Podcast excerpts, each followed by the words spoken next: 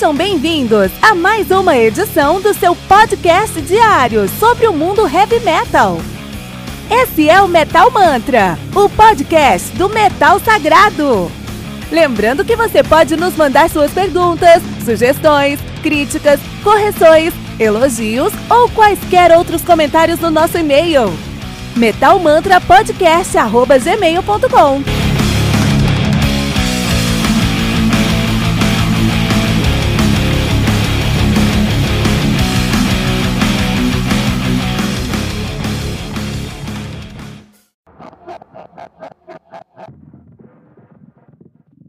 Risk the Megadeth, álbum lançado no dia 30 de agosto de 99, lançado aí pela Capitol Records. O álbum conta com 12 músicas, totalizando 50 minutos de play, 51 minutos de play, né? O álbum mais longo do Megadeth até então. Megadeth, que os caras são de Los Angeles, Califórnia, fazem um speed thrash metal no começo da carreira, alcançando depois um heavy metal. Nativa desde 83, onde eles assumiram o nome de Fallen Angels, mudaram o nome em 83, mesmo para Megadeth, nativa até 2002. Pararam em 2002, voltaram em 2004 e nativa até o presente momento. Estamos falando aqui sobre o oitavo álbum dos caras, o Risk.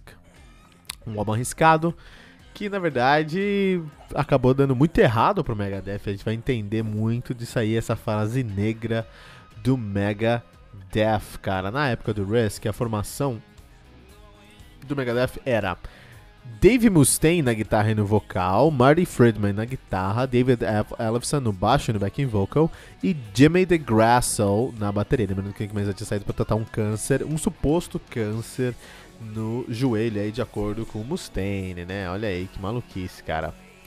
Uh, muito bom, muito bom. Então o que acontece? Discussão, esse álbum aqui foi um grande problema pro Megadeth, que aconteceu o seguinte, né?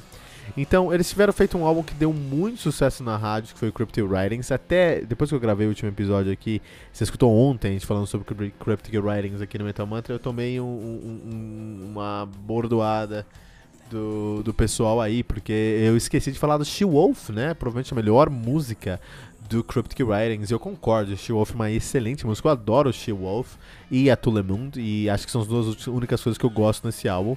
E a galera me criticou que eu não falei sobre She-Wolf. Tá certo, vocês têm toda a razão. Eu não falei sobre She-Wolf. She-Wolf está no Cryptic Writings e é um puta som do Megadeth, ok? Então, não, não me perdoem ter esquecido sobre She-Wolf, tá? É que tem tanta merda junto que é complicado. O que aconteceu? O Cryptic Writings teve um grande sucesso no, na rádio. Ah, muito por causa de She-Wolf, muito por causa de a, a, a Tulemundo, né? E aí aconteceu, puta, já teve um puta sucesso aqui com Cryptic Writings, vendemos pra caramba, ganhamos muito dinheiro, o que a gente faz? O time que tá ganhando não se mexe, né? Foi lá e chamou o Dan Huff de novo. Mas aí eles chamaram o Dan Huff, que, mais uma vez, é um cara que tem experiência com pop country, cara. E aí eles começaram a escrever o álbum no, em janeiro de 99, sob a supervisão novamente do Bud Prager, um cara que escreveu cinco músicas das 12 músicas do, Megadeth, né? Então, um cara que não tem experiência com heavy metal, com um produtor que não tem experiência com heavy metal, e esse cara, esse, esse, esse empresário aí, vai lá. O Prager escreve cinco músicas desse álbum, cara, inclusive a vergonhosa Crush 'em. A vergonhosa Crush 'em, onde o Mustaine faz rap, cara. Tem noção disso? Que você tá ouvindo aqui atrás, ó. É isso aí, pessoal. É isso aí. e os caras tinham uma grande. É, uma grande expectativa pra esse álbum. Porque, puta, fizemos um puto sucesso, Crypto Wireless, ganhamos dinheiro pra caramba, tô aí, eu tô tomando banho, ó, tô jogando dinheiro na tela aqui, ó, tô, abro minha carteira e tá cuspindo dinheiro, olha aí, cara. Então vamos, vamos, vamos de novo, vamos embora, vamos fazer do mesmo jeito aí, né? E aí o Prager convenceu o Mustaine a dar mais controle sobre a gravação do álbum para o Huff, ou seja, falou, ó, deixa o Huff Deixa o Dan, o Dan Huff aí. É, é, deixa ele mexer no seu álbum, fica tranquilo, cara. Vocês não ganham dinheiro, não falei pra vocês, você ganhou dinheiro com o Reading. Pode escutar o que eu tô falando que vai dar certo aí, cara.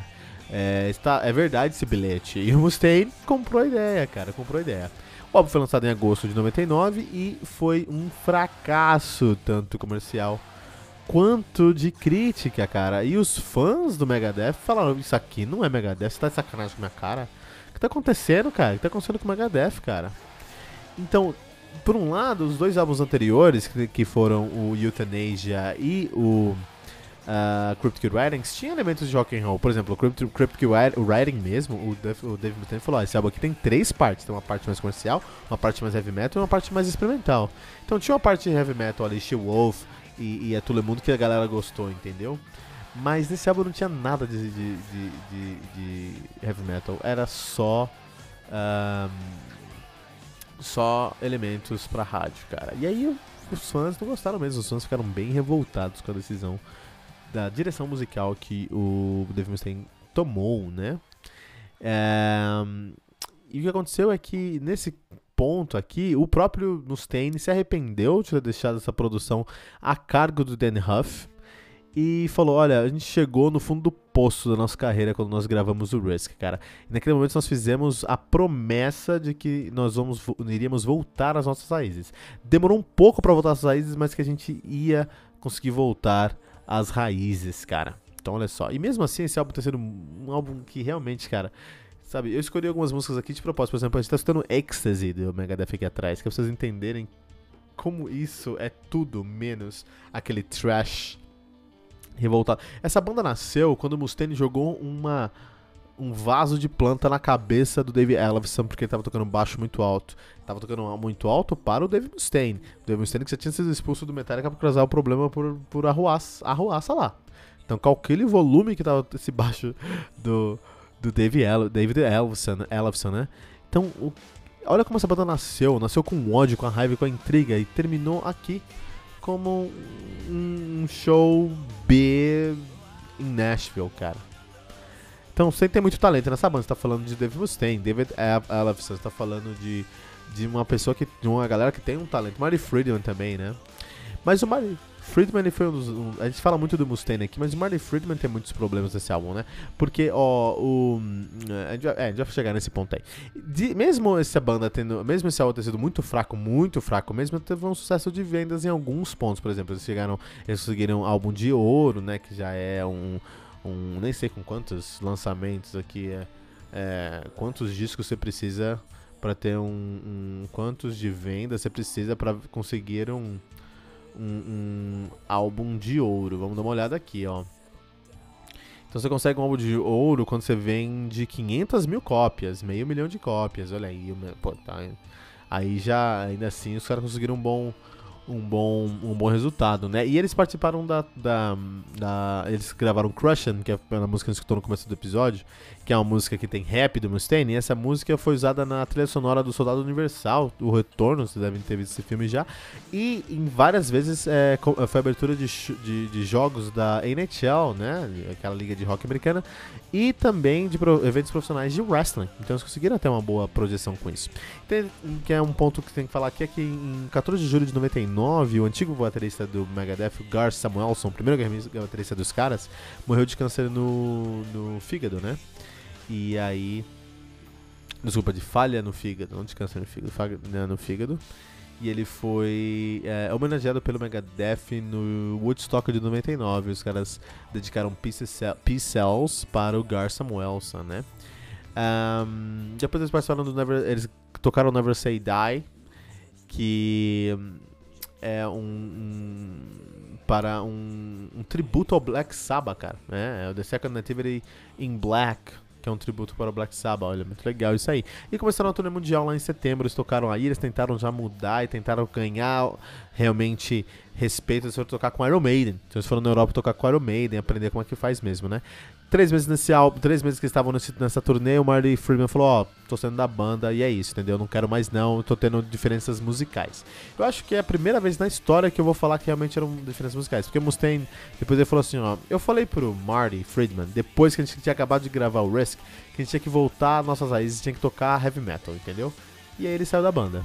Então, olha só, o Marty Friedman é muito culpado por essa direção aí do Mustaine. Até porque o Marty Friedman, o Mustaine, ele veio de bandas que tinham. O Mustaine tava ganhando dinheiro, entendeu? Com o, o, o, o Megadeth. Mas o, o, o Marty Friedman, quando ele entrou no, Mustaine, no, no Megadeth, ele não veio de uma banda que tava ganhando tanto dinheiro. E aí, ele começou a ganhar dinheiro, ele pegou o gosto de ganhar dinheiro, ele queria ganhar dinheiro, entendeu? Em janeiro de 2000, o guitarrista que assumiu a posição aí do, do, do Marty Friedman Megadeth foi o Al Pitrelli, um grande guitarrista que tocava lá no Savatage. Savatage, na minha opinião, tem sempre os melhores guitarristas do heavy metal americano, né? Ele tocava lá no Sabotage e no Trans-Siberian Orchestra, que é uma banda muito boa também. Em abril, os caras voltaram pro estúdio de novo para gravar o seu nono álbum de estúdio, que no caso aí seria, uh, um, seria chamado de The World Needs a Hero, mas com um mês no estúdio lá, eles foram convidados para tocar no Maximum Rock Tour, junto com Anthrax e com Motley Crue. Os caras falaram, beleza, depois a gente termina de gravar, vamos fazer essa turnê na América, na, na, nos Estados Unidos aí. E no segundo semestre, o Megadeth saiu, não dava conseguindo mais tocar, não ia conseguir cumprir a agenda, saiu do show, o Megadeth conseguiu ter mais é, tempo de, de, de, palco, mas é, a turnê foi muito, muito mal sucedida. E os caras pensaram, puta, a gente tem que mudar alguma coisa, alguma coisa está errada aqui.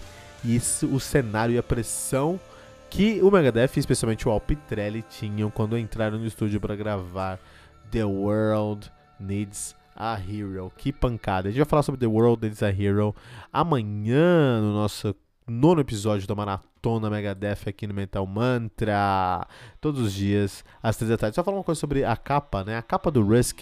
Temos duas capas do Risk. Uma que você está vendo aqui no nosso episódio, tá? Uma capa que é uma capa, uma cor de madeira feia, com um logo feio, com um dog tag, aquelas, aquelas plaquinhas que os soldados usavam também muito feia, né? Então uma capa que não faz o menor sentido e muito mal feita. Mas no, no Spotify, se você for ouvir esse álbum, você vai encontrar uma outra capa.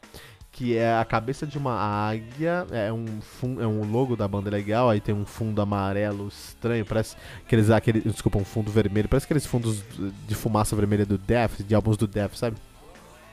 Aí tem a cabeça de uma águia, meio do nada no fundo, e na frente tem uma ratura com um rato que vai comer, e é ridículo. É uma, são duas capas muito ruins para esse álbum que é um álbum muito ruim também, cara. Então assim, é, a gente aprendeu em vários momentos da vida, cara, não deixe, não deixa o produtor enfiar o...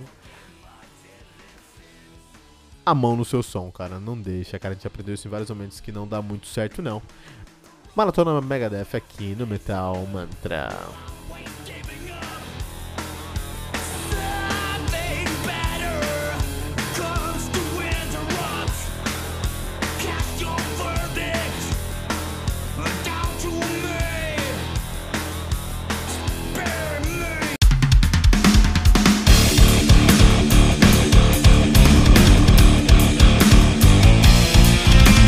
Você ouviu mais uma edição Metal Mantra, o podcast do Metal Sagrado. Apresentação: Kilton Fernandes. Não deixe de compartilhar a palavra do metal compartilhando esse episódio, usando a hashtag Metal Mantra.